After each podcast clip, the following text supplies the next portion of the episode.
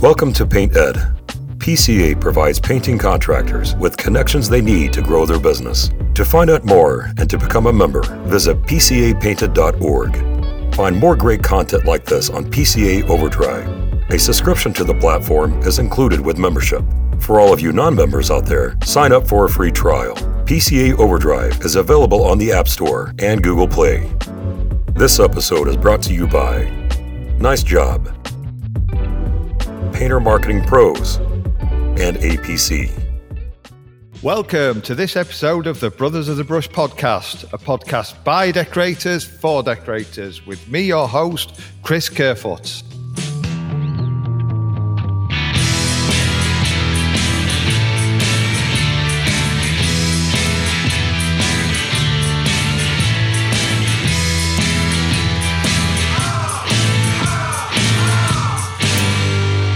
So, on this week's Bobcast, we have a bit of a different one, still work related, but on a different angle. We have Aaron Patrick, better known as that QuickBooks guy, based down in Derby, obviously in England.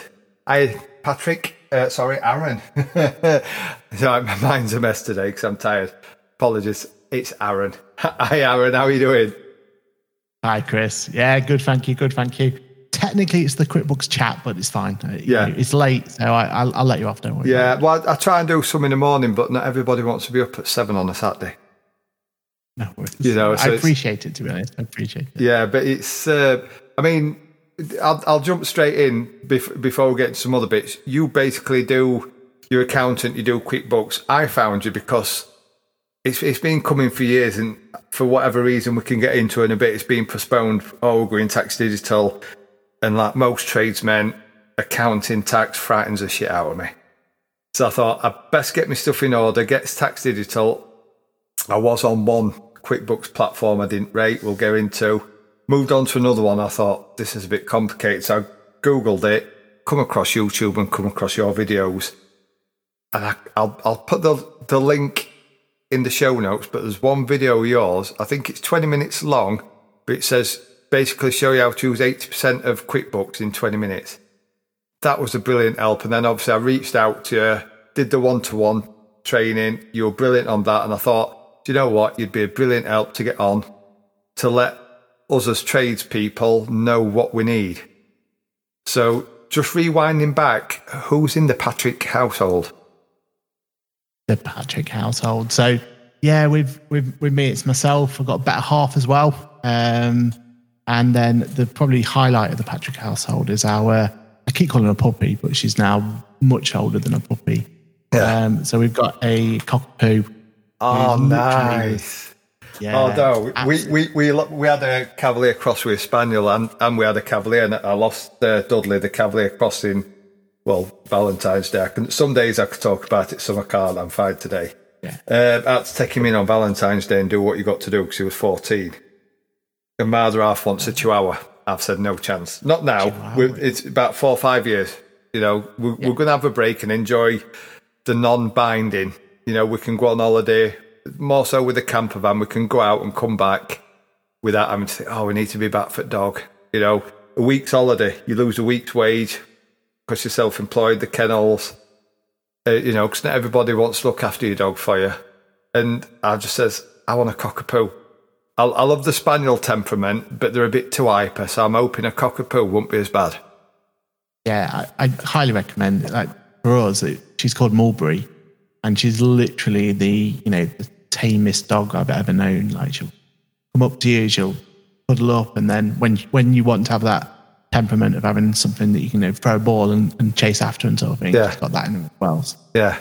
Oh, that sounds you, you're selling Absolutely it. Saved our lives through lockdown. It was uh, yeah definitely. Yeah, well, I, I miss walking on beach, and eighty percent of me wants a dog. I'd love another dog, but the other twenty percent of me remembers right. If you go on holiday, it costs you. If you do this, it costs you. You've got to. We, my mum and dad have kids on a Friday night. Pick them up from school, drop them back Saturday, so they can spend time with them. And we've we've been to brother-in-laws and like, oh, stay over, have a drink. Oh, we can't because we've got to go and let Dudley out and stuff. So now we're trying to make the most of awful it is. We're trying to see it positive and make the most of that at the moment. But yeah, ne- next yeah. time round, I'd love a, a chocolate brown cavapoo. You know, it's uh, yeah. or or or, a, Yeah. or even a well, there's a cock. I'm torn between a cockapoo and a cavapoo, and I'm thinking, I suppose the only thing I'd say is that the only downside with ours is that it's separation anxiety. So we haven't, since we've had it, which is three years now, Yeah. two and a half years, whatever it's been, we've never left her alone by herself. Yeah. She's always had either us or she's gone to her grandparents or, yeah, yeah. So it, they, they really suffer separation. They, they shake and it's, yeah, it's horrible for them. So, yeah. You see, man, man was all for my dad. So if, if we, you know, if we went away for a couple of days, my mum and dad had him, and my dad loved the dog, and the dog loved him. You know what I mean? So that that was fine, but it got to a point I wouldn't even put him in kennels. You know, we'd have we'd have a dog sitter at end. You know, and, and drop him at dog sitters, but he'd come back, he'd sulk for days. You know, because you'd left him, and I'd be on holiday feeling bad because I wasn't there. You know, I, th- I think more dogs than I do humans. I get it. I get it. It's, uh, but going back then again, I went way off track there. You just got on dogs. Once I'm on dogs, that's it. It's uh, it's it's lost. But your story in business. How did you start in accounting? Yeah, so for me, it was um, I went to do a bit of work experience um, as a, you know when I was at school and everything else, and I didn't know what I wanted to do, and I got this opportunity to do a bit of work experience there, and they offered me a position at this firm. So it was a little family-run firm in Derby. Um, they gave me the opportunity to do my apprenticeship. So very, you know, very similar to kind of how decorators and then you guys kind of get through it. and Start off Yeah. with your apprenticeship and work your way through it. And because it was a family-run firm, I was able to just to kind of figure out what it was about county I liked, didn't like. Um, and then basically for me, I went into a bigger firm, like a top 50 firm, and didn't quite enjoy it as much and thought, you know what, let's try it on my own. So I set up Yeah. my own business and, and that's where I am today. So Yeah. yeah, I think you know, apprenticeship and everything else. And that's why for me, I, I love apprenticeships and I always push push them forwards. And every client I've got, I'll always like push them to try and find a way if there's a, a way to bring apprenticeships in because I just I feel Yeah, I, th- I think I don't know if it's same in your trade as, as such, but I think in in the building trade, I think they need looking at. You know, some are abused. You know, on the apprenticeships, and the the way the whole system is, I think it needs changing. You know, to be more modern. You know, and it's I'm, I'm all for it because there's a massive shortage in construction industry. We all know. that's You know, yeah. The we- same in our trade. It's, yeah. yeah. Is, is there There's massive shortage in shortage of accounting as well? Why? I mean, it- in ours, th- the way the way I look at it in ours is because it's been turned into a dirty job that nobody wants to do, and then school they're all pushing, sending them to uni, which I couldn't imagine the same for accounting because obviously you need brains to be an accountant. Well, no, it's classed as boring. Like people don't see it as a, a you know a, a fulfilling job. It's like, oh, why do I want to just sit there counting numbers all day? In reality, accountants don't really count numbers anymore. The software does it for us. Yeah, Accountants is now about talking to clients and understanding clients and yeah. When when you say accounting, people probably just imagine oh, boring suits, counting numbers, penny pinching off you. What are you spending that for? But I, I actually, I'll confess, I listened to the the other podcast you was on, uh, the accounting is sexy one, whatever it's called. Yeah. it was quite a, quite yeah. interesting. Listen, was that one?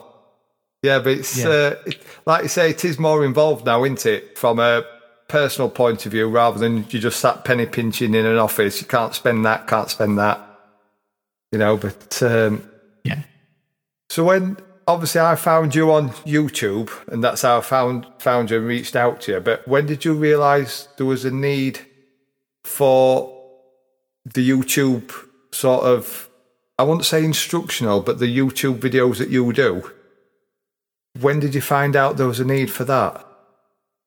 So it was all around Corona. Um, for us, it was a case of you remember back in that first um, lockdown when there were suddenly all of those new phrases being put out there. So we had, um, you know, the opportunity to go and get yourself your self-employed income support scheme, and what does that mean, and all this, that, and the other. And literally, as Rishi was sat there on his little pedestal or stood there on his pedestal talking away, my phone was going crazy with people saying, "Well, what does that mean for me? Does that, you know?" Yeah. it was a panic, wasn't it? It was just absolute pandemonium. Um, and QuickBooks themselves reached out to me because I'd already had a good relationship with them.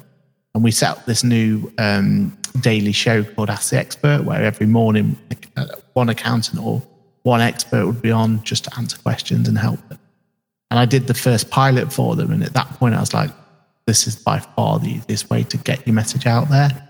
And just developed it from there. And it was all a case of just trying to find a way to put the personality out there and put trust and, and give clients an opportunity or PNCs or you know, new clients the opportunity to understand what we do and why we're doing it. So it's not about, like you said, penny pinching. It's about yeah. empathy and about that sort of element.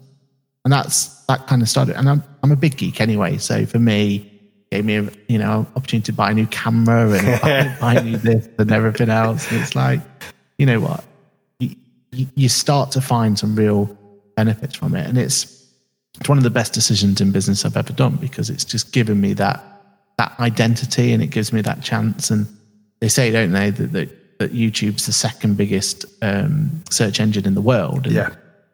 It's got to be these days. Every time I've got a problem, the first thing I'll do is I'll YouTube it. And yeah. or if I'm, you know, do I, do I want to buy this or buy that? You YouTube review, don't you? So, uh, well, definitely Obviously, pre-record, we was talking. I'd been for the last hour. I've been sat with coffee, searching up the the webcam I was on about, the the Insta one. I mentioned it to you. You, jammy sod, you've already bought it. It's only been out a week. Uh, and then prior to that, I've got a, a Renault Trafic. Well, it's a Nissan, but it's a Renault Trafic. The camper van sliding door needs adjusting. So I was actually searching on YouTube and found a video how to adjust the sliding door. It, I've done everything from replace uh, a battery in an iPhone. Earlier on today, got air compressor in my workshop playing up it, it wouldn't switch off. So I had my tea with little lad, other halves at work, other ones out with friends. Went on YouTube, put in the symptoms, come up, check valve, went out. Half hour later, had it back up and running again. Simple strip down. I thought I was going to have to oik a 200 litre compressor into the van and take it to maintenance spot. You know, but YouTube saved my life again. Absolutely saved it. Yeah, it's, yeah. it's crazy, isn't it? Yeah. Yeah. And I think for us as well, we don't care about BBC or anything or Sky or anything else. First thing we do when it comes to, you know, getting watching something in front of the telly or something is we'll stick YouTube on, see what's, yeah. what's there, and it's become it's become our most you know most used platform. It's it's it's almost like TV on demand without well you get adverts unless you're paying for premium, but I watch everything from start sat down with little lad for tea tonight, eldest route, so it was just me and him. I says, John, stick some music on. So he just sticks YouTube on. I mean, majority of the time yeah. it'd be Michael Jackson, but he sticks YouTube on on there and puts music on. And then I follow, because I have the camper van, I follow a, a couple that are travelling Europe in their camper van with two kids, an Alsatian and a blooming rabbit. And they do a weekly episode. They've, they've realised the value in YouTube videos and you can see when they first started about six months ago, it was a phone camera horizontal.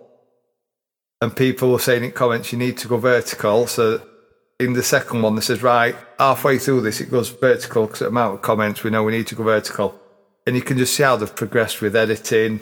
They've got a drone and they've realized the value in on, you know, on, in YouTube and video and social media. So it, it does work now, doesn't it? And obviously it works for you because you've got a fair few videos on there to follow.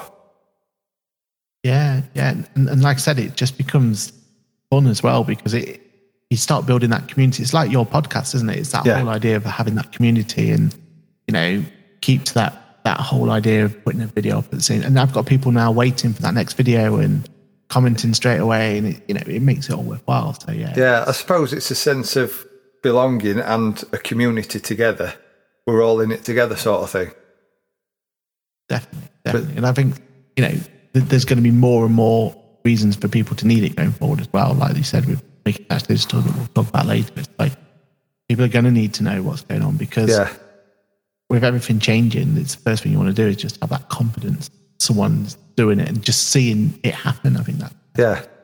So, so getting on to the tax digital, I know it's, is it, correct me if I'm wrong, it's 2024 it's coming. Yeah. Is that for, everyone across the board, or they just sort of bringing it in, in for certain areas like construction industry, and then a year later it'll be something else, or is it just everyone across the board? So for you guys, it's going to be more to do with people who are self-employed. So Yeah. you're probably going to have two different sets of listeners. There'll be self-employed, and there'll be people who own their own limited. Yeah. The limited company people are going to be caught by this, but much much later. So 2026, 2027, um, not been finalised yet. But this is mainly going to be for anyone. So no matter what you do, but anyone who's self-employed. Because this, this 2024 one, that's supposed to have been brought in before, but it's been delayed. Is that because of Corona or just general other stuff as well? mainly to do with the fact that HMRC systems just can't cope. Yeah. they're, they're just not built for what it is, and they've had to have time to go through. Um, the first making tax digital submission ever um, was actually only what uh, what would be now a month ago now. Yeah. Um, and if it's going to be live in 2024 and they've only had one submission, kind of shows you how Yeah. how, how kind of behind they were in, in it all. I, I remember years ago, I've, I've talked to our, our podcast, I'll be open about it. I got done for tax evasion or attempted because I left my ex and she wiped my records. And then somebody grasped me up. And I went from, say, like, I had a couple of blokes from, work for me or subby for me. It was when it was CIS 714 and all that, a C60. And I went, say, from like 36 one year down to 12 and bounced back up to 38. And it, it, to be honest, it looked out of order. And when I went to tax office, I got investigated. There was two in there, and the woman that investigated me, her other half, was working for me, cash in fitting doors at my house because he was a joiner. And when one went out at Rome, she says to me, "Chris, I get it. I've had this put on my desk from York.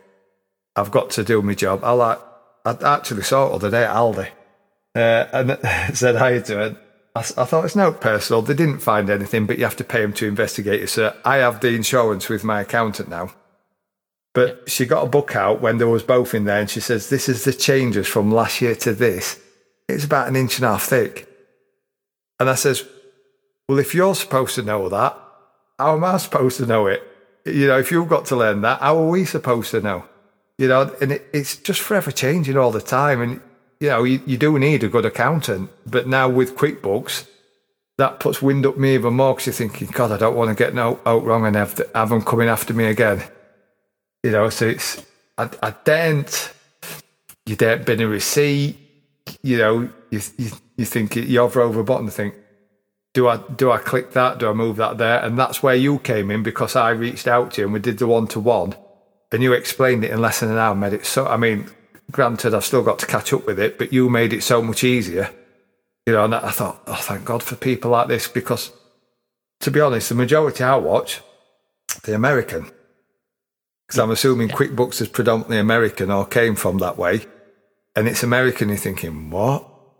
What? And then saw you plain English, you know, and I just thought, this bloke's easy to understand. So it, it, it has been great. But we, what does it mean as, as a whole for our construction industry that we've got to have in place when it becomes digital? Does it just mean you've got to have an, an electronic accounting software such as Quick QuickBooks? I was going to say QuickBooks, QuickBooks, Xero. I think Sage. They're the only three I know off the top of my head. Yeah, so there's two major, major changes. The first one's like you said, you have to have software. So there's going to be no alternative. If you're used to having that, you know, the red book and you've had that red book forever and a day, unfortunately, there's going to have to be some sort of change there. Um, even Excel itself isn't really classed as software, so you can't just rely on Excel. You have to be looking to put it into some form of software. Yeah. QuickBooks Xero, uh, Free Agent Sage. There's a lot of software out there, and even for the industry, industrial industry or the you know decorating industry, there is some specialist software out there that, that can be looked at as well. Um, your bank as well. Just keep an eye on your bank because it could be if you're with Starling or if you're with Revolut or any of those what we would call challenger banks. So Yeah. it's kind of up and coming banks. Um, they're looking to produce software based directly in the bank so that you could be compliant that way. Yeah. So the first thing is making sure you've got some form of software because you're going to have to submit your, your tax returns electronically going forward. And then the major other change is that it's not going to be once a year that we're all used to. So we all wait until that 31st of January, or if you're really good, you do it 6th of April. Um, and anywhere in between, you'll you get your tax return completed in on time. And we've had that for such a long time. It's that cadence of make sure once a year you get your tax return in. Once a year, you get a tax return in. La- Last week in January for me. Yeah, 31st of January, exactly. Every, every year. Um, last last week, uh, it's the one thing I'm not on top of. and you're not alone. Yeah. Like, out of all of our clients, I think that's probably 80% of them. Yeah. If we're not careful, would want to do that. But, you know, goes from going from yearly to quarterly. And that's going to be a huge change in just the mindset of people that every quarter you've got to file something. I didn't realise that. So that's, Yeah. al- that's almost going down the, the VAT route where VAT, is VAT monthly? Uh, that quarterly month, Yeah. you have a choice. But yeah, you're right. It's very, very similar to Yeah. how that works. Oh man. So what's what's this? Is this is this just to make it easier and more streamlined, or is it to cast a bigger net to catch people that are dodging stuff? there are some benefits to it because you know one of the things that we talk about a lot about in our firm is that when you're doing all this data and you're putting all this data in it's like you've already kind of mentioned about worrying about where things go on quickbooks and everything else it's because you want to get information out out of that software Yeah. so the advantage is that it's becoming more quote unquote real time. So because you're forced to do quarterly submissions, that means you're forced to have quarterly data.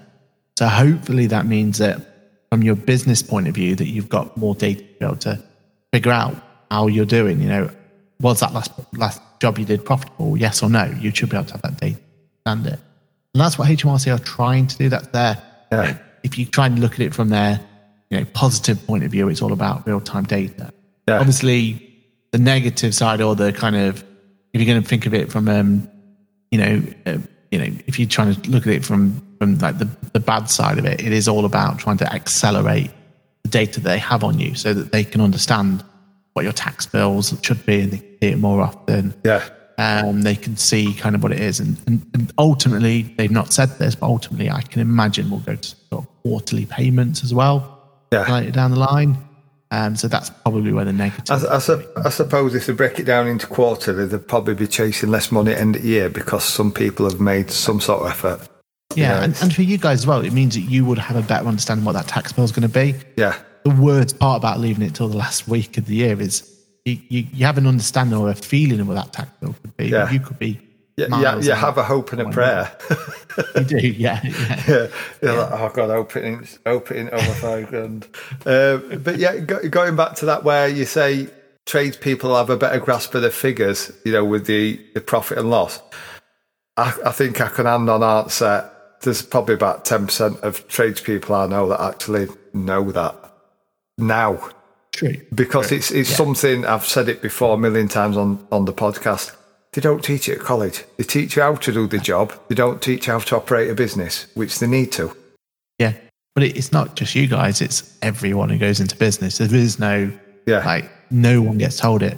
I, you know, when I was telling my kind of history of what I did when I was in that top fifty firm, I used to work exclusively for doctors, and they're really, really clever people, obviously, because they're doctors, but they didn't have a clue about profit and loss or anything. So it's, it's the same in every industry.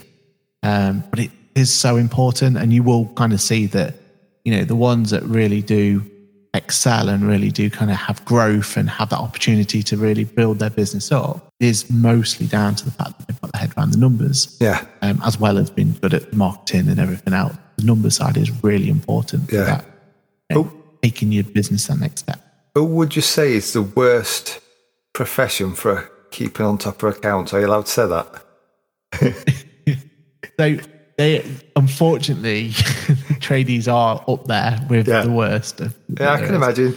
Um, and and, that, and that's why CIS and everything else was introduced, you know, for the for the Yeah. construction industry. You know, and it, CIS is one of my worst um, taxes ever because it's it's so frustrating. Yeah. You know, the idea that you have to pay up front and having to chase it all and all the admin that gets involved in it and everything else. You can stay away from CIS. You're in a much better position. Yeah. But it was designed and built because historically there was too much cash in hand going on, wasn't there? So that's where. Yeah, well, that's it. And they've got the payment up front. You're claiming it off them rather than them chasing you for it. But I've, I've still got friends who the open glove box, it's full of receipts. They bung it in a carry bag beginning in January, nip down, down to accounts with it and just accountant, there you go. There- There's, there's me throw it account. the door. Yeah, there's me accounts for you. And then they wonder why they've got a massive bill. you know, from accountant before they even get to taxman. so, Yeah. ta- talking of struggles from our side, what's what's something you struggle on from your side? You know, do you have a biggest struggle in business that you think, God, I just wish I could improve on that? Yeah, for me, it's you know we're all learning on the job, aren't we? It's always been kind of you know going going to try and figure it out, and, and I think in in your game you'll probably have the same issue. I know we were talking off off there about you know employing people and bringing extra people in, and and that's a whole different game. Like again, if you want to start growing a business and you want to start taking it to the next level, you've got to learn how to employ and, and bring people in and, and train them properly. Yeah, Um, I've always seen myself as a really good trainer because I've, I've done a lot of training for QuickBooks and ICAEW and all manner of stuff. But there's a big difference between training people, um, like, you know, just almost training people to use a piece of software than actually training someone to do the job fully, start to finish. Um, and I love doing it, but it is such a you know time sink and it's Yeah. finding the right people. And then once you've kind of got that person up and running, then you're looking to bring maybe the next one on, or maybe that person's moved on, and it's ca- carrying from there. So for me, that biggest struggle is just finding the right people, recruiting them, training so them. that sounds like you guys have the same issue as because majority of decorators say the trouble is finding good people to do the job. Are you better off getting someone that's reliable that you can teach, or that knows a job that's not reliable? you know, because it's fa- finding good staff's hard. Basi- I always said in, in the trades like us, you basically want somebody that's got the self-employed mindset, but they just want to be employed, go and do the job and go home. You know, because they need to treat the business like it's their business. You know, and it, it's, it's hard. Finding good staff's hard. Yeah, and and as small businesses, we need those entrepreneurial people, don't we? And uh, one of the questions I always ask in my interviews is like, you know, what what do you think of innovation, and would you ever have your own business? Because we're looking for people who have that passion to to do it. Like you said, if you just brought on someone who's you know maybe experienced or everything else, that's not necessarily means that they can just run with the job because it's ever changing and there's you know, there's the element where they may not be quite suited for the clients we have, and there's all manner of Yeah. that's where, you know, if you had the magic wand, you just want to re- replicate yourself and just be Yeah. like, yeah, let's just have multiple of yourselves, and uh, hold on. And in reality, that'll never happen. You've got to find ways to to build that. And yeah, what I do love about um, kind of your industry though is how you guys kind of band together for bigger projects and stuff. And I think that's where that's where I've seen kind of the most kind of opportunities and, and things for people. And it doesn't quite work in accountancy. I'd love to have that kind of opportunity where you can kind of band together and Yeah. put a project. Yeah, that, yeah, I can see. Yeah, I can see the plus side of that. I've, I've never thought of it that way. But uh, go, going back to the, the the skills of people, I was listening to a podcast today, and he was saying he got it, it was Steven Bartlett. I've been listening to a lot of his, and he was he was saying he got rid of somebody because there was just a toxic person in business. He says, but they were fantastic at the jobs and the skill set. He says, but was it worth risk upsetting everybody else had average skills for one person that's got good skills? And you just think, mm, I can see his point of view. You know, one Yeah, bad apple and all that. isn't it? Scenario. Yeah, Yeah. yeah. Difficult. It's difficult. So, can you tell us what Boffix is about then?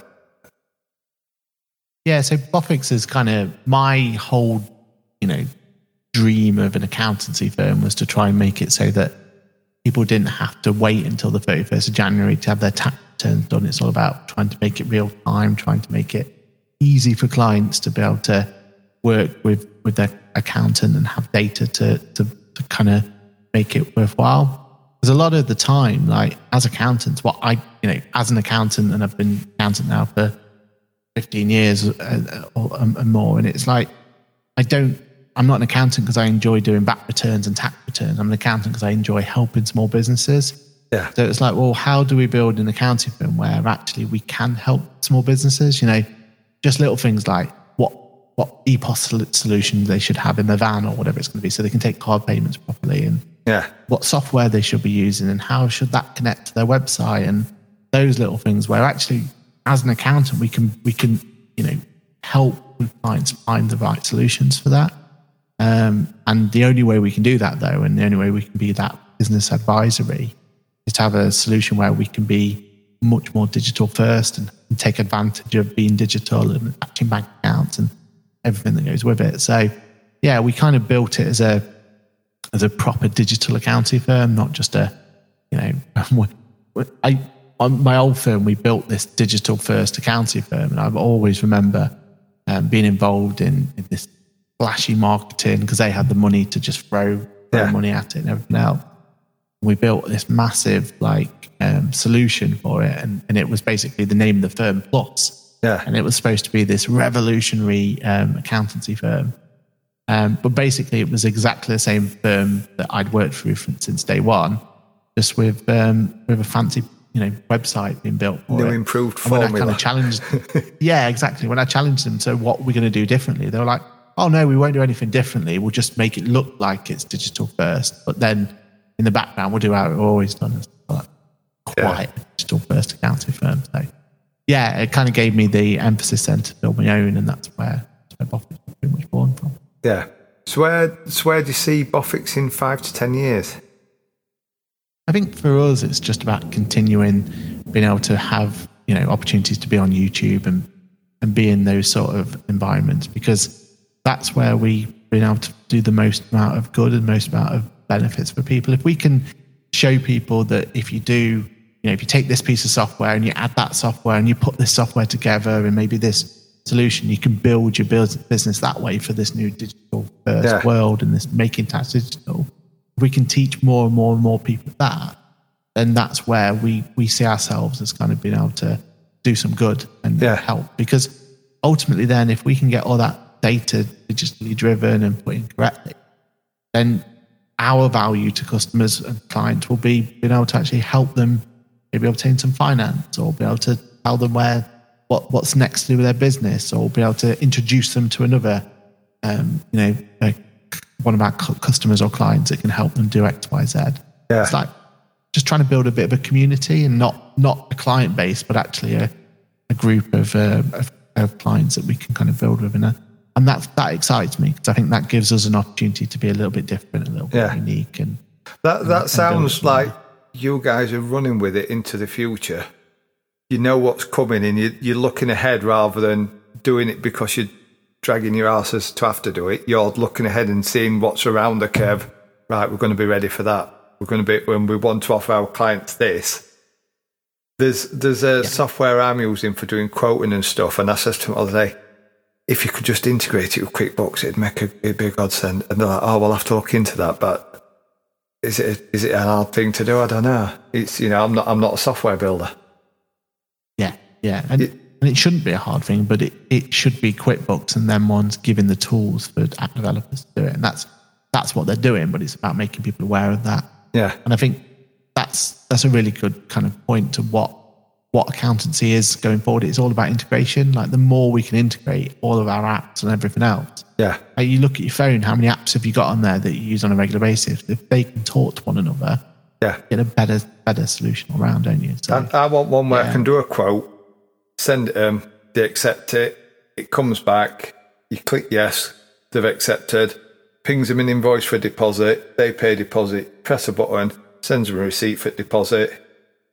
That tallies up with QuickBooks to say you've had money coming in, cost of goods for sale, and stuff like that. And if it could all do that, that'd be great in my world because everything's automated. And if it saves me four hours a month sat at a computer just because I'm ticking radio buttons, I mean, let's be blunt and crude. I could do it while I'm sat on low in the morning. yeah, You know, exactly. There, yeah, there you and go. That's what it should be. Accounting done for the day. You know, and off off you go. But um, if if you could go back 10, 15 years and give yourself or anybody else starting out any advice, just generally self-employed, what advice would you give them? Yeah, it's it's difficult, isn't it? Because like for me, my route has always been about you know maximizing being an accountant and trying to find ways to train and, and push people forward. But when I see so many businesses starting out at the moment, and, and the biggest problem that they have is just not again going back to that whole thing of not understanding the numbers and not understanding the, the way. And even when I first started my business, I you know I was so focused on building this system and everything else, I didn't really appreciate the numbers properly. Yeah. And you've got to kind of practice what you preach. And that business plan and that having to, you know, putting together that, and it, it can be as crude as it needs to be, but having a business plan of, look, this is what my money I need, this is my burn rate, Yeah. those sort of things, you can just get those down day one and have that discipline to keep on with those sort of things, then that means that you'll have the opportunity to keep building and building and building onto it. Yeah. So it's so important. They're, they're the fundamentals. And like you said, no one teaches it you. You've got to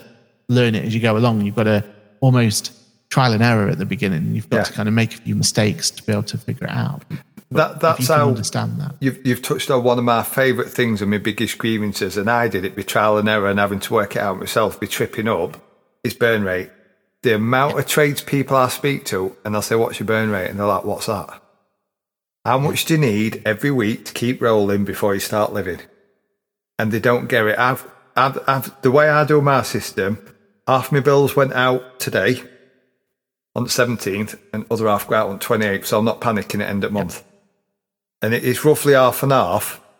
But I can go on on notes because I'm I'm an Apple fan, and it's on every device. I've got notes. I've got mid month or MM, end of month EOM, and it'll tell me how much I need in bank, how much of it's how much I need in total. Say it might be nine hundred and eighty-one quid today, seven hundred and twenty-seven pounds from its direct debit. So I know that's got to be in the bank. The rest of it, I could pay it tomorrow. You know, it might be two hundred quid I'm paying in savings account for holiday, and then at the bottom of each one, it'll have total for the month that I need and total for the week.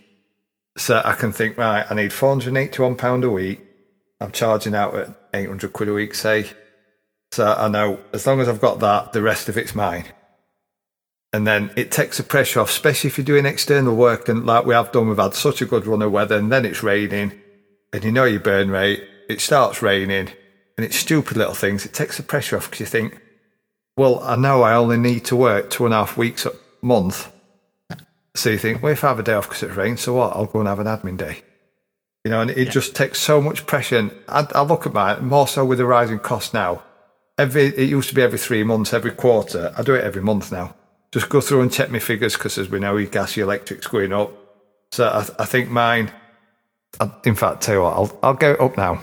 I'll I'll not say what my exact figures are, uh, but my it says combined weekly. It has total for today, what goes out today, what it is in direct debits, what the rest is, combined weekly, how much I need a week, every week for year, how much I need monthly. The difference between my old combined weekly, which was beginning of this year, to my new combined weekly is £101 and something a week has gone up. That's cost of the gas, the electric, Sky, my uh, payment protection. You know, if, if I have an injury and I'm off work, I want something to cover my wages. It's gone up £101 a week. That's like £400 a month increase. You know, and it's, uh, well, it, it was. Yeah, there's a- it, it is about 400 quid increase a, a month. So, And so your only choice is to either increase your fees, Yeah. which you, can only go so far, or having to take on more work each month. And it's as simple as that, isn't it? yeah, you know, or, or do change, change your, your work so you're doing less work for more money. Or, Yeah, or, money, or yeah. cherry pick. That, what I'm trying to do, I, I, a lot of these podcasts I do, people are building businesses. I'm swimming against the current. I've been there, crashed and burned. You know, it, it hurt. Now I work for myself and I'm trying to build it where the, su- the supply can't keep up with the demand and then I can cherry pick the work that pays better. So, like I said pre record, I'm, I'm having three days off next week to go away for three, three days because I'm doing less work for more money, which I know covers my burn rate, which means I can have time off because I know I'm never going to have a big house. I know I'm never going to be mortgage free. I know I'm never going to have big investments. I'm happy with that. It's a balance for me. You know, I just think I'm just happy where I am, you know, and, and doing it that way. But uh, but yeah, it's like I said, they don't teach it at college, and they need to teach it at college, or they ought to offer night school, But then on the other hand, you've got tradespeople that aren't interested because all they think is, oh yeah, I'm getting 800 quid this a week, 3,200 a month, say 50 grand a year. They think they're winning. It's not. That's your top line. And they just don't get it. And this is what needs to be taught. You know, it's what's what's the saying? Profit is uh, profit is vanity, other one's sanity, or other way around, whatever it is. Yeah. You know, and pe people need to know the difference. And maybe this is where MTD does help people because again, it's forcing you to software, it's forcing you. And with the right software, a lot of that can be told. Like the burn rate and everything else should be calculated, should be there. Which, yeah, and that's what we're working with people like do and say, look, they're not really that bothered about profit and loss as much. Really, for the accountant, really, they care about what their cash flow is going to be because cash is the thing, isn't it? Yeah. Um, during during COVID, the most time I've ever spent on cash flow and relevant at that point. It's like how much money have you got to keep this business alive and going forward, and that, that Yeah. just showed, that just opened up a lot of eyes to what, what it should be. I do, I do cash flow to a degree. Beginning of every month, I'll sit and write Yeah. down every job that's that month, and because I've took I take deposits for mine, the majority of the time deposits covers materials, but I write down. I open my diary; it'd be there on a piece of paper for this month. Every job I've got coming in this month, how much I've got coming in, so I can budget for that month. Think right, I've got three and a half grand coming in. My bills are twelve hundred quid. I know rest can go wherever. If there's out happen with van, you know, God forbid something goes wrong on van or car, you can just think, shit happens, move on. I know the money's coming in to pay for it. I'll pay for it on credit card because I use a 20, 20, 20 month interest free one. Pay for it on credit card and pay for it end of month when everyone's paid up. You know, and, and, and just juggle it about like that. But it, does need more education on it. Back to apps and programs, obviously, you're a techie geek like I am. Is there anything that you, you can't live without? So if I was coming and saying, I'm going to take that off you and it'd just ruin your world, what would it be? This is really hard for me. Like, there's a lot out there, but no, I think the one that's become absolutely um, um, important to me is my my iPad, my iPad Mini that I've got. Um, with that one device, I can turn up to any client, and I've got access. It's always connected to the internet. It's got the whole internet connected to it and everything else.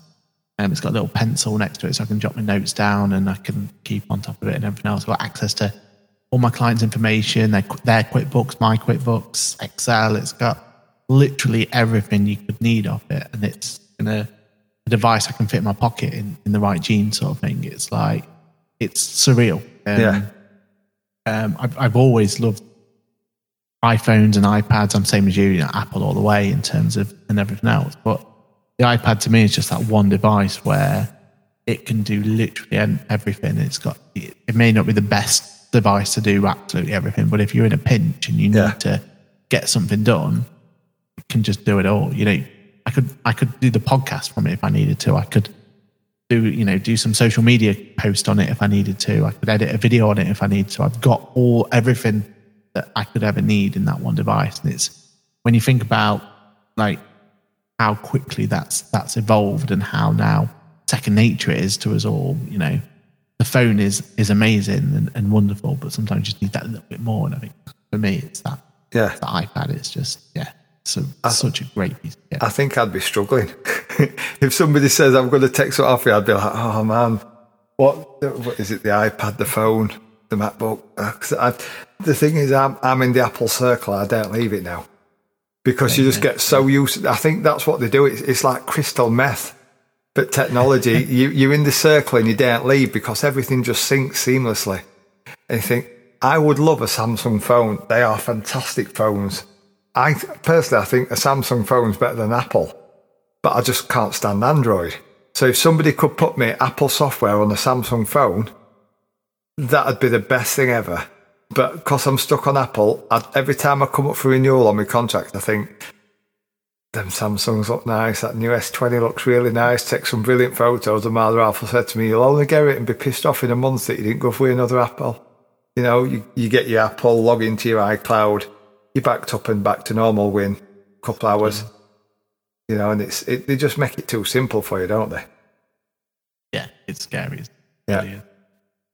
So, uh, any book recommendations? That are, are you a book Yeah, reader so- at all? I, I, I don't read too much books, to be honest with you. It's one of those where just time doesn't get, get involved. Um, but I am quite proud of a book that, um, and none of you guys will, will want to read it, but there was a book I was involved in in terms of getting published and getting checking. I was one of the chief um, uh, technical reviewers of it. Um, and it's a mate of mine who published it. So Ash, Beast, Ash Beeston's um, QuickBooks uh, uh, tips and tricks, I think it's called, in, in, in it's on, on Amazon and everything else.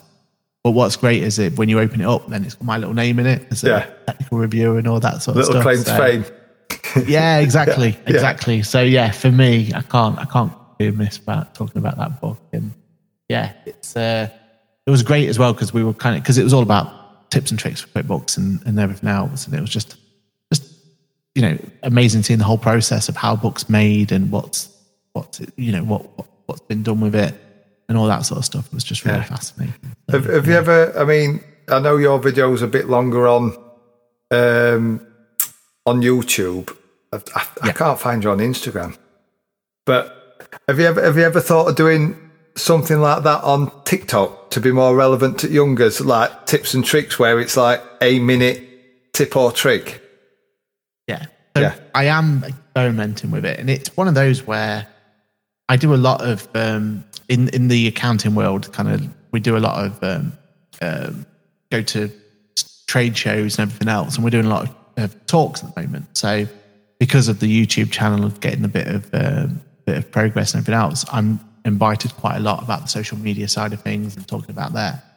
And TikTok and everything else is one of those where we're still debating it. It's, yes, there's a huge audience there, but a lot of that audience is probably just people who are not relevant at all.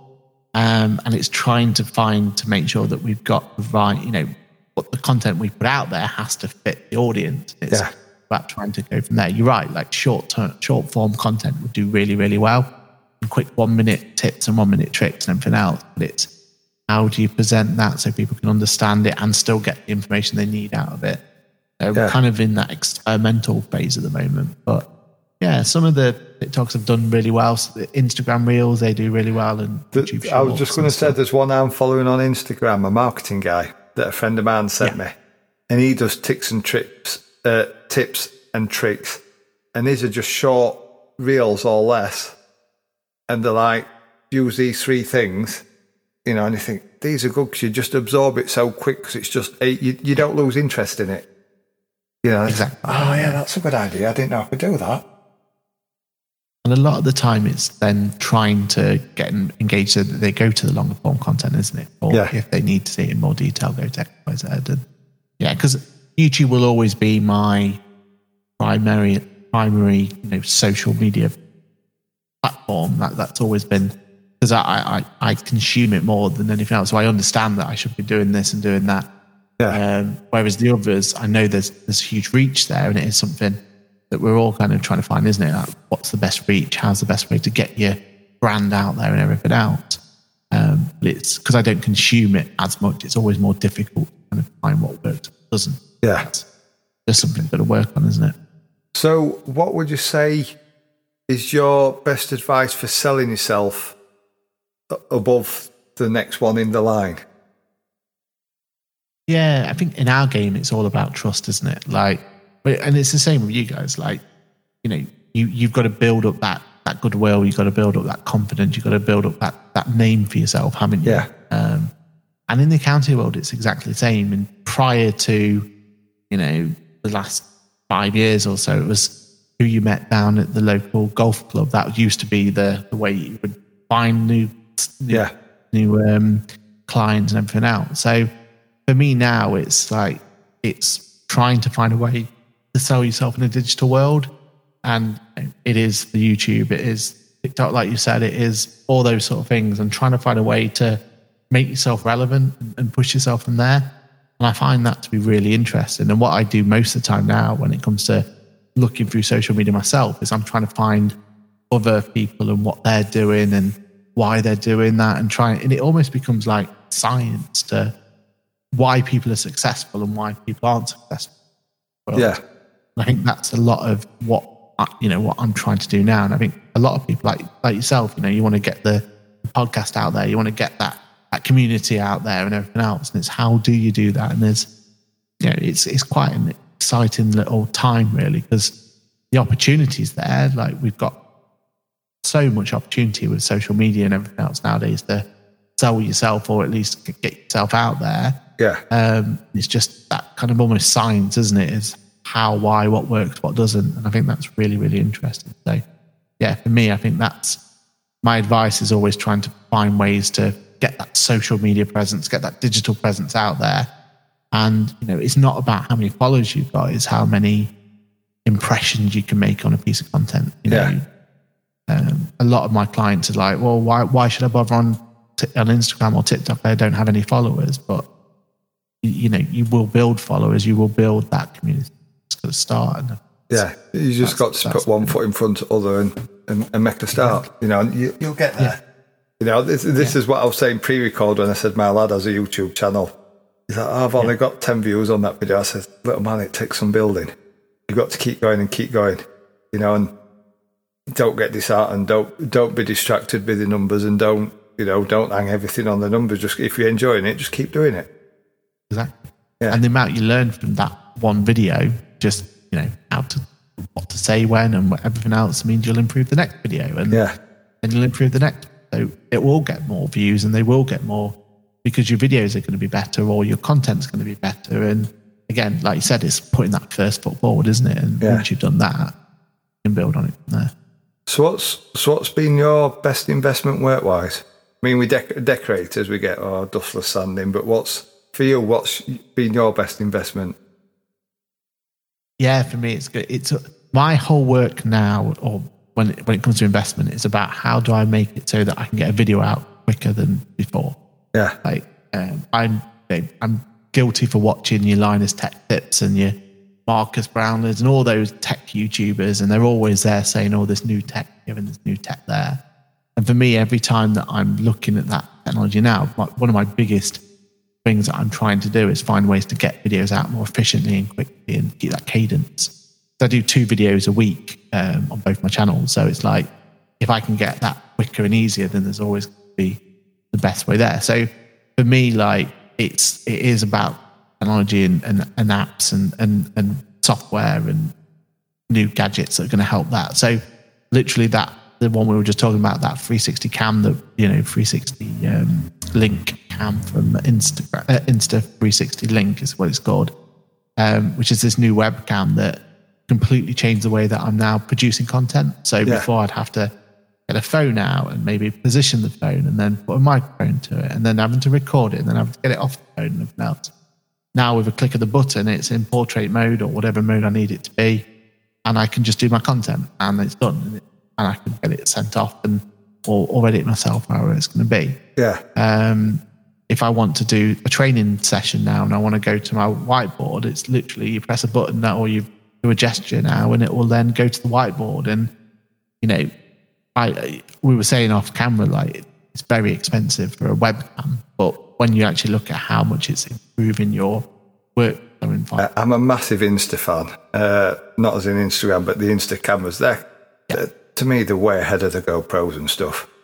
It's just you're paying for it. And I, I saw that webcam. I thought I was talking to my personal trainer about it, and he's he's going to hopefully do more um, live coaching. And I said, if if you do this, Josh, it's got these four things it can. And if you're doing, he, he does the exercise videos. I says, but then if you're doing something on nutrition on a whiteboard, I says you just do, and it just frames it straight on and does it, and you just think, wow, you know, for educational stuff, they're brilliant. You know, they're a game changer, aren't they?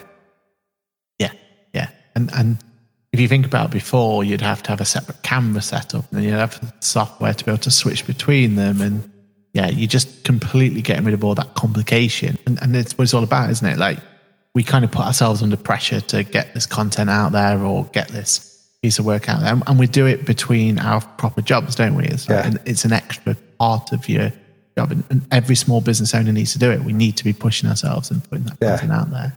It's, it's almost can like find- you, you're tethered to it. There was an analogy I heard today, and it's like it's it's a steam train juggernaut, and your phone is a shovel throwing the coal on. And you Yeah, feel like yeah, you've constantly got to keep the fire going. And to put it on. Yeah, Yeah. exactly. You know, and we, if you we're can find it. anything that can make that process easier for yourself, Yeah. for me, that's yeah, Yeah. it's a huge investment. So, does Aaron Patrick have an end game exit plan out of it? I do, but it's a long way away. I hope. um, in our game, um, acquired, being acquired or getting acquired is kind of happening all the time. Um, especially in our game where there's like a lot of traditional accountants versus kind of new style accountants. Um, so I'm in that process at the moment of trying to figure out: Are we supposed to be acquiring at the moment? Is that supposed to be our next? So, when step? you say acquiring, can you elaborate on that? For like that's people that are a bit slow like me.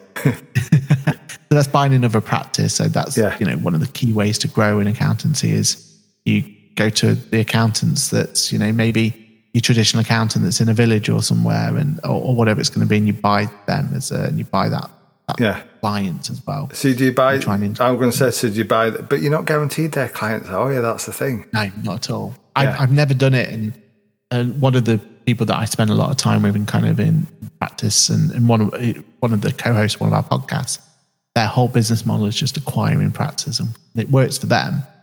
Um, but for us, we've not quite kind of gone down there yet, and it's you know instead of thinking of my exit, and it's more of like, well, how do I think about how to grow it and, and go from there, or is it a case that you know it just I, I get an offer I can't refuse sort of idea? That's kind of where, where we're at at the moment. It, it's, it's from, from an accountancy point of view, it's really difficult in terms of um, like growing at the moment because Yeah. of the, the two different types of accountants. So yeah, for me, it's uh, So, so, hopefully it's not an exit plan. so would you have a price tag where you would let somebody acquire Boffix, or is it just like your baby, you're never going to let it go? Exactly. I don't think there is a price price point. I, I don't think Yeah. it's that. I think it's more about the right fit. If there was someone who would be able to take it to the next level or be Yeah. able to, you know, continue the, the work and uh, maybe build an app or whatever it's going to be and bring something else extra Yeah. to it, then that's more what we what I consider. But yeah, it's not, But you, not you, the price. you look back on some stuff like that. I used to be on Checkatrade, and the bloke that built Oh, that yeah. and sold it to HomeServe, he's regretted that, hasn't he? He said he said on the Facebook group, the unofficial group, that he's regretted it. You know, he shouldn't have sold it because Yeah. they've, they've just turned it upside down and ruined it. That's it. That's it. Yeah. And you've spent all that time building up something and something you're proud of. What the last thing you want to do is, you know, see it just fall apart because you know, taking you know taking the first offer or what you felt like was the best offer when actually it's all about trying to make sure. And and you, and you guys are the same, aren't you? 'Cause you've got those, you know, you've got that that quality, that stamp that you've built in. You don't want to be if if you do have something to sell or you do have a you know a, a company to buy, you don't want it to go to someone who's then going to tarnish that reputation. Water it down for more profit. Exactly. Yeah. So, Room 101 style. Three things you'd send off into conveyor belt if you could get rid of them. What would they be? So you kind of gave me a, an inspiration for one of them. One of them is the cheap Android phones and cheap Yeah. Android tablets and all them ones. Oh, Huawei. because they're the sort of things, especially it because if you're known in your family as someone who's a bit tech savvy, then that's it. People Yeah. are going to be throwing questions at you left, right, and centre, aren't they? yeah. And most of the time, like the, the difficulty is, is they've just gone and bought the cheapest of X or the cheapest of Y. And if they just spent a little bit more savvy with their money and bought something a little bit different, Yeah. they wouldn't have all these problems.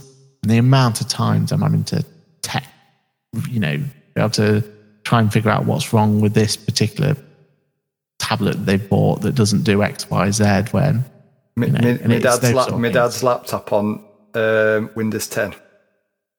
Where, where they put nothing against Windows. I use I was the last one I was on personally was Windows 7. It was brilliant. Windows 10, they put all the tiles on it, and you got a new printer. And I'm trying to. It's got too many stuff on it. They've made it for idiots. And I'm thinking, how do you set a printer up now? Normally, just go in settings, add printer. And it's just that I go around to my dad. So, oh, can you set my printer up for me? I'm thinking, oh my god, you know they've just ruined it. But I, I totally get what you're saying when you get like an Android phone with lag on it and stuff like that.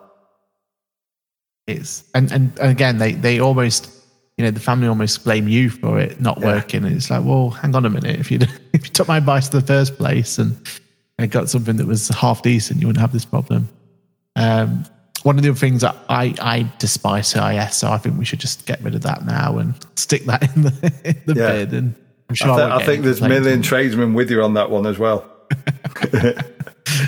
It's one of the worst taxes. Of it. Like I said, it's just you're constantly having to, you know, do the admin for it, push it through that. Even as the accountant, we hate it as well. There's so much more work we've got to do. And Yeah, it through from I, I used to wait. I, I, I used to get no end of warnings because if I had no one sub it for a month or two, I'd, I'd I'd forget to fill it in and put the zeros on. You know, and I'd, I'd still Yeah. get no end of warnings for it, and I say, oh, I still get it now with CITB for blooming. Um, in fact, I've got a letter there. I've deregistered with CITB, and they're still wanting subs off me. And I keep getting Yeah, the letters. exactly. It's, it's just a ball ache. yeah, yeah, it's just admin for rolled rope, isn't it? It's just yeah, so frustrating. And then I suppose for my final one, it has to be Xero. So that's a Ooh, shots fired. software. Yeah. We just get rid of that rubbish, and everyone will be happy. I, I must admit, I've, I've looked at Xero before. I was on QuickBooks Self Employed and it, it wasn't Yep. great. And then I looked at Xero and I did the, the month trial and they rung me and I just said, look, it's so complicated to reconcile stuff. And I looked at QuickBooks, thought, well, that's hard, but it's like Xero's 10 times harder. And I says to my brother in law, how'd you go on with Xero? Oh, my accountant does it for 100 quid a month. And I just think that's how he sorts it out. You know, I'm too tight to pay 100 quid a month for an accountant to do mine for me. I think what's the point in having Xero? If you're getting an accountant to do it, you might as well just get him to do it a lot, aren't you? But uh, Yeah, Xero has its place. It, you know, from an accountant point of view, it's very sage-like. You've already mentioned sage, and yeah, yeah. But what I like about QuickBooks and the reason I got behind it so much is because it's it customer first, designed for. Whereas Xero, sage are very much accountants first to make it easy for the accountant. Well, for me, if the data's not there and the client can't use it, then it makes it doesn't matter how good that piece of software is for us. It does, it's not going to help us, is it? Yeah. The data's not there. So Yeah. yeah, that's why, that's why I've It's, it's not the computer that's stupid, it's the person tapping the keys that's stupid. I'm never allowed to say that. so, File talking- away. Well, it, well, it is. Yeah, it's, it's like oh, there's a computer. Computers. There's a computer. I say it's not an error with computer. It's an error with person tapping keys on computer that's not done it right. So, where can we find you online and social media? It is up with all your links. yeah, so YouTube's by far the best one for me. It's one I'm most active on. So Aaron Patrick, the QuickBooks chap, is where we'll be on there, or Boffix. Um, we have our own YouTube channel on there as well. Um, but on TikTok, it should be Aaron Patrick QuickBooks chap as well. So uh, not TikTok, Instagram even. Sorry. Um, and and then Twitter should be Aaron Patrick QuickBooks chap as well. So hopefully, fingers crossed, type that in and you'll find me one way or another. Yeah. But at the bottom of every video of mine, there's a little link for you with all my little connections. Yeah, well, we'll, we'll put them in show notes anyway. So if anybody wants to wants to reach out to you for help with the, the QuickBooks, they, they can get hold of you or go and watch your videos or you know book you for a one on one. Yeah. Yeah. That's, So outside of work, what are your hobbies? I know you've already told me you're off on holiday tomorrow, jammy sod. Not jealous. um, yeah. So I suppose really it's difficult to find time these days, isn't it? Like if you'd asked me a couple of years ago, it was always cycling, and I was that I was that guy with the cycling and the Mammals. lycra and all that rubbish. Yeah. I've not really got the time for it properly anymore. But nowadays, I suppose the main hobby I've got is just we love going to gigs and festivals and them sort of things. And yeah. yeah, we've been so lucky this year. Well, lucky and also unlucky is because of the corona and pushing it all back. But this year, it just seems like every every month we've been to a gig of some type. Yeah. Gone off to here and done that. So Who, who, really who'd, making who'd you stand out people to see or groups to see or gigs? Um, my all time top favorite is the Killers. So they are like my number one go to, and we go to multiple times through the year and everything else. But anything from that kind of indie rock sort of a genre for me, I'm absolutely all over. Um, Yeah. I used to love Leeds Festival back in the day when it was uh, what I would, class as good music. Yeah, I, I know I've seen on socials there's a uproar because they've, they've changed a lot of the acts this year and, and apparently, apparently half of them are rubbish. yeah, Yeah. they can't they can't um, bring the right people in, unfortunately. But yeah, so that's we're, we're off on holiday to go see the Killers in Las Vegas. So I, I can imagine that would be. Uh, Are, they- are they doing a be. resi- Is it a one-off or are they doing a residency there? it's just a one-off. Yeah, Yeah. So it's part of their tour, but they are Las Vegas through and through. That's their. Yeah, That's where they're from. So for them, it's quite special. yeah, because it's on home turf as such. Yeah, yeah, Yeah. So the fact we get to go there, we, we're part of all the groups and stuff with the Killers, and they're all getting excited for it. So Yeah, it's a bit my, Yeah, my yeah. half at Gary Barlow fan club, whatever it is. Gary Bar. Yeah, yeah, it's been to. I, I went to be honest. I went to see Take That, and it was better than expected. It's more of a show than a concert, you know, and it's they do put on a good show. Uh, I think it's Gary Barlow's Barmy Army they're called on Facebook, and I mean I, she I, I must, she's on it, and some of them are nutters Yeah. on there. You know what I mean? I must admit that, like, I, I'm not a snob of music, but I do, you know, there's certain music I like, and that's what I enjoy, and you Yeah. know, I, I go out my way to see. Um, but I was this year again because we, we, everything was moved back. Um, I got my over half tickets to see Adele.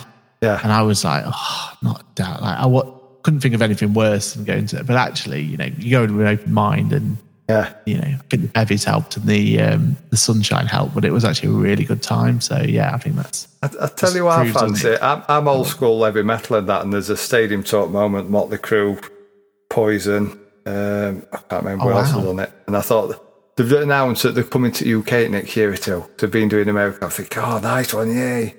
But uh, and and I know they're on talk moment. Coldplay. I think he can be a Wow. pretentious prat, but when you see concerts, you think there's a bloody good atmosphere at them concerts, isn't there? We, we were supposed to go on Friday. Yeah, Um, I don't know if you've seen, but there's um, um, uh, what do you call it? A strike, a tube strike. yeah. So it's Wembley. We're all booked, ready to go.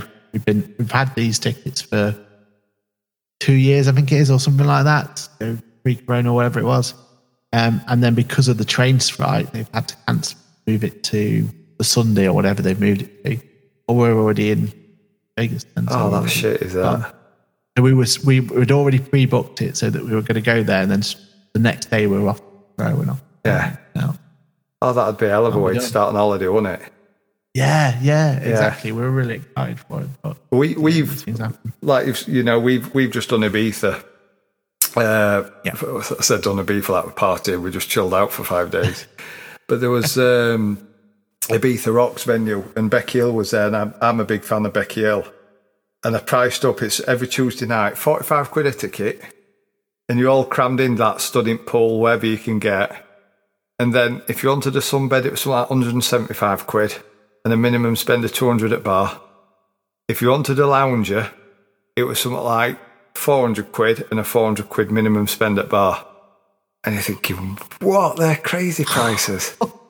you know, and then my mate messaged me the other day and says he's off to, there's a festival down uh, three days, Friday, Saturday, Sunday, bottom end of Staffordshire way somewhere. And Becky Hill's headlining that on Friday. I'm like, you jammy shit. You know, but I, f- I forgot what it's called now, but there's there's one on down there. I think the last festival I went to was my brother-in-law's stag doing. It was Benicassim in Spain, just before Oh, Corona. yeah, yeah, yeah.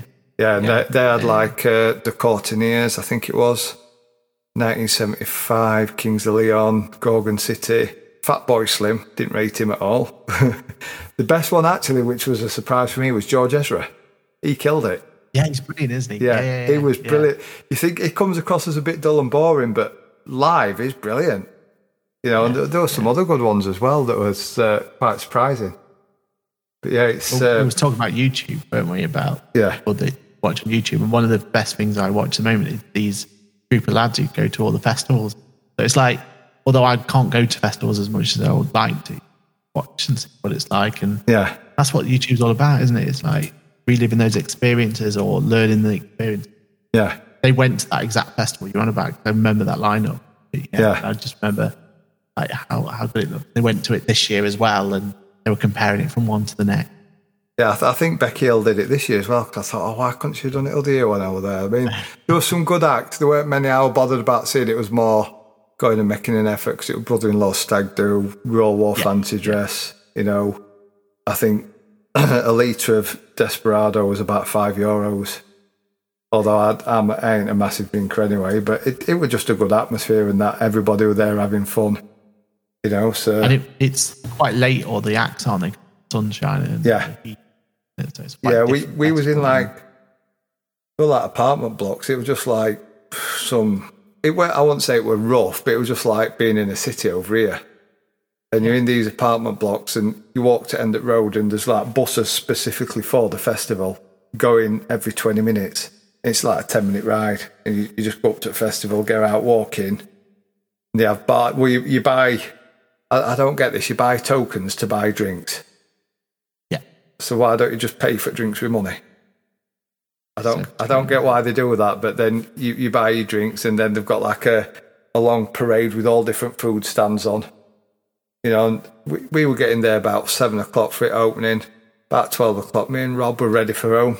All back to apartment, go and have a cup of tea, put his feet up. Others would crash in at four or five in the morning. You know, and you wouldn't see them till two o'clock next day. And I just thought, I, I can't do that. And then they'd be back on it next day on alcohol. And it were all eating's cheating, all that sort of thing. You know, nobody wanted to be first to go. I was like, I'm off. Don't matter. I'm off something to eat. I'm off back to digs. You know, it never bothered me. I, peer pressure. I just think, yeah, whatever, crack on. But um, so on social media, is there anyone you can big up that you're digging at moment? And so all, most of mine are all um, like uh, The Apprentice and people like that, and X winners on them sort of things that I'm kind of doing a lot of. Um, kind of I suppose research is the best word for it because they're the sort of people that you can then collaborate with and kind of go with them. So yeah, it's it's for me. It's I, I think I've turned in, Instagram into sort like a almost like a a science project for me now. I'm only following people that you know could could you know have some you know, good content with or whatever it's going to be, and it's going Yeah. to come from there. So yeah, any of them like Apprentice or stuff like that, they're they're normally quite interesting because they're trying to build their business and build their brand and stuff, and it's great to kind of see that that way that works. So yeah. Do do you guys are, are you like us tradespeople where you have a community of accountants on Instagram and you all you all follow each other and you have your little WhatsApp groups, your little you know Yeah. you, you drop. me- I, I, I thought is it just the tradespeople that do that, but obviously it's across every job, isn't it? Yeah, Yeah. that's the whole point of it, isn't it? It's like, especially during Corona and stuff, when we were all kind of like, "What does this mean? What does that mean? Oh my god!" Yeah. and everything else. Having that group and having that opportunity to have that, yeah, brilliant. And you know, now it's starting to open up a little bit more chances to go to these um, like events and stuff and you know, conventions and whatever. You know, it Do, do, do they're have worthwhile now. conventions then as well? Yeah, Yeah. See, we we I ain't laughing because we do. We have decorating show every year. yeah, Yeah, t- two two days in November. Re- what used to be Ricoh Arena, it's something else now. But Ricoh Arena in Coventry, still it's still the same place, just different sponsor. You know, and it's Exactly. it's like my customers say, a decorating show. What do you go there for? You know, but you And I used to hate them, but now because we've got a community of people, like-minded people, it actually, you know what, it's part of the diet. But you know, you mark off the calendar every year to make sure you get there because you can have a catch up and find out what's going on, and you know, and have that opportunity. Uh, it's, Yeah. it is. good. It's needed as well, isn't it? In every way of life, just having that. You know, small businesses, we need to kind of fight together, don't we? well, that's it. A lot of time you work on your own, don't you? So it's you know, it's Yeah. any any chance to. It's like having, like I said earlier, I was on phone to a friend of mine for two hours today. I was doing a job that wasn't. I, I was painting woodwork. Stuck my AirPods in. They tried ringing me this morning. Said, I'll ring you back this afternoon. I'm standing all morning. Him back afternoon. I'm on phone for two hours just chatting any old shit. You know, it's like having a workmate outside of you, but he's not outside of you. Yeah, You know, but do it on a reg- I could spend six hours on the phone sometimes. The customers look at me going, out, are you still on phone? I think, what's the problem? I'm still working. You know, you pay me for the job, not by the hour. So what's it matter? yeah. You know, but you still get the funny looks. So, Still the same quality. So. Yeah. Yeah, So- it's important, and and like for us at the moment, it's like you- guys, because I, I was listening to your last podcast, it's a similar sort of idea, but we'll be in the WhatsApp group about have you tried this piece of software, or our clients using this piece of software, or whatever it's going to be. Yeah. Just having that that that someone to bounce off. Of, Yeah. it's just so important. It's, Like it's you, some, you were talking last yeah, sorry. about tools and stuff, isn't it? Yeah. Yeah. Yeah. Like having that someone just recommend, look, this is the tool you want, or stay away from this tool because it, it, it can do this and Yeah. not, never even considered it. Yeah. Uh, that's really important, isn't it? Some, sometimes it takes another person's perspective. I've, again, I had this conversation with a friend of mine today. I was doing a job last week, Yeah. blaring up weather on the door. I was spraying. I was, and one of my friends rung me. I was chatting to him. He says, "How you going?" I said, "All right, this door ain't blaring." Said, "Have you tried doing this, this, and this?" I'm like, "You've just saved me day," because I was just overthinking it, overthinking the whole thing and overcomplicating. it. He says, "Just do that." An hour later, it job were done. You know, and I just thought it takes somebody because you, you work on your own, you don't have that somebody to bounce off. And it was just a general conversation. Oh, yeah, I'm doing that. Well, why don't you do it that way? Make it easier. Oh, oh, yeah. Never thought of that. I'm looking past the obvious. Yeah. Yeah. Yeah. Right. But yeah, Yeah. it's, um, it's so important, isn't it? yeah. But it's, um, it's been great to have you on. And uh, I really do appreciate you giving up your Wednesday night, especially prior to your holiday. It'd be the last thing I'd be wanting to do. No, thank you. I'll let you. Really I'll, enjoyed it. I'll let you finish and uh, go and get off and get packed. Get finished packing. So are you are you flying local or do you have to travel to fly as well then tomorrow? Heathrow. So yeah, yeah. But one of those, isn't it? Like if you're going to America, sometimes Yeah. going to Heathrow or somewhere. They're, they're always they're always going to be big airports for long hauls, aren't they? Exactly. exactly. Yeah. Yeah. yeah. We'll make the most of it. So, but we'll, we'll put all the links in show notes, uh, and if anybody's got any questions, they can reach out to you. But again, I do appreciate you coming on, and you know, I do appreciate the help you've done with me with QuickBooks, and I'm sure there's many other people out there that'll be calling on you for help. no problem. so- no, enjoyed it. Look, like, yeah, and if you ever want to have another chat about tax, then you know I am. Yeah, brilliant. Exciting as that topic can be. Yeah. well, it's one of them things we all need it, don't we? It's, it's probably like me talking paint here. It's probably boring, but sometimes you need to know. you need to know, don't you? Yeah. Brilliant. Cheers, Aaron. You're a star. Thank you. Cheers. I hope you enjoyed these podcasts as we delve into people's lives and stories, whether it be the ups, downs, wins, and losers. We've all been there in some shape or form, and we aren't alone. I'd really appreciate it if you're enjoying these, if you could show your support by subscribing, sharing, and maybe even leaving us a cheeky review on iTunes.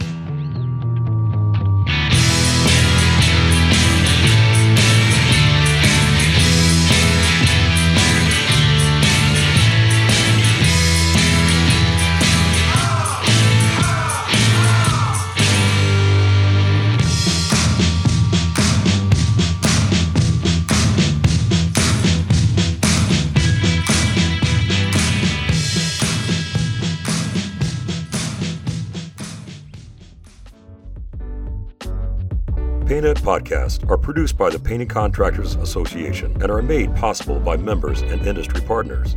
To find out more about upcoming education opportunities or for more information about joining PCA, visit pcapainted.org.